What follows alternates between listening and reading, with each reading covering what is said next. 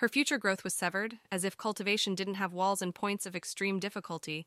Added with the calamity of growth barriers that demonic apes had, this could only be the cruelest joke ever.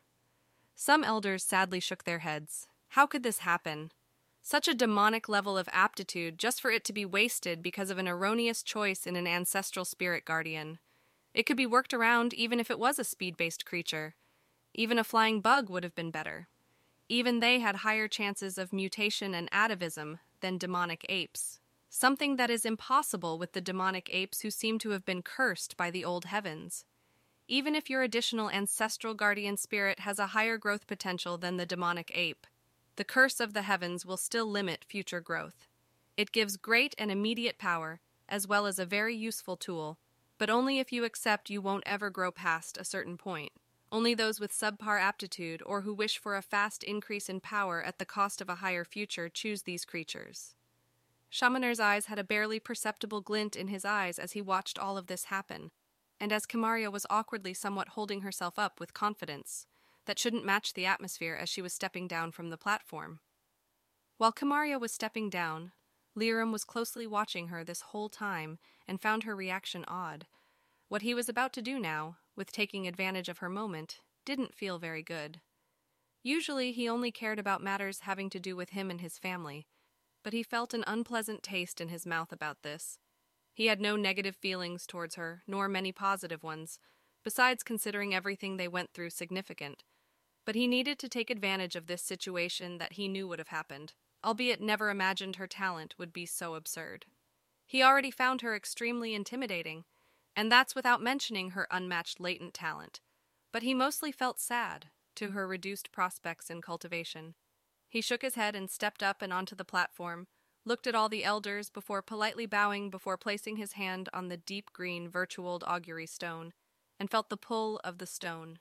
Kamaria watched Leerum while she hid a smirk that tried to rise to her face. How could she not have imagined that the person that would immediately go up after her disappointing display would be the sly Leerum? She expected to feel more upset, but found it more amusing and not as bad if it were someone else. Suddenly the stone started shining, and a piercing cry rang out where the most cowardly jumped, and all the elders furrowed their brows, looking around for a second till their gaze rested on the manifestations rising around Leerum. After that, they heard mad laughter and a cacophony of sounds from many kinds of creatures.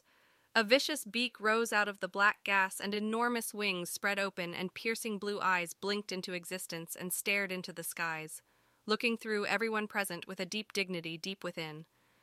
Underneath the murder crow's manifestation, a vicious hyena stood very still, as if subdued by the murder crow that overwhelmed the senses of all the younger people present. Everyone gasped, even a few of the elders. Everything was quiet for a second, till some started to shouting and speaking of how amazing that Leerum managed to get a murder crow and a bestial hyena, though everyone focused more on the fact that he managed to get the murder crow. Then the stars started forming above Leerum, the part that mattered almost as much as the ancestral guardian spirit.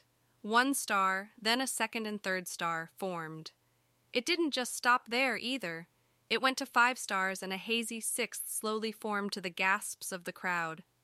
Alistair, standing in the front of the crowd who has been ignored, furrowed his brows, and a venomous glint appeared in his eyes. The elders around Leerum and the virtual augury stone all nodded their heads and gave praise to this youngster, especially considering he was not a child of noble birth. Very few have been able to defeat an infant murder crow. It could be said that the future prospects of this member of the younger generation would be almost limitless. Leerum smiled and bowed again to the elders before walking off the stage, something that made several of them nod in approval only after seeing his potential, while Shamaner only smiled in an unreadable way. After Leerum, a few others went up with different talent ranging in three, five stars, of those only two others having five stars and amazing ancestral guardian spirits.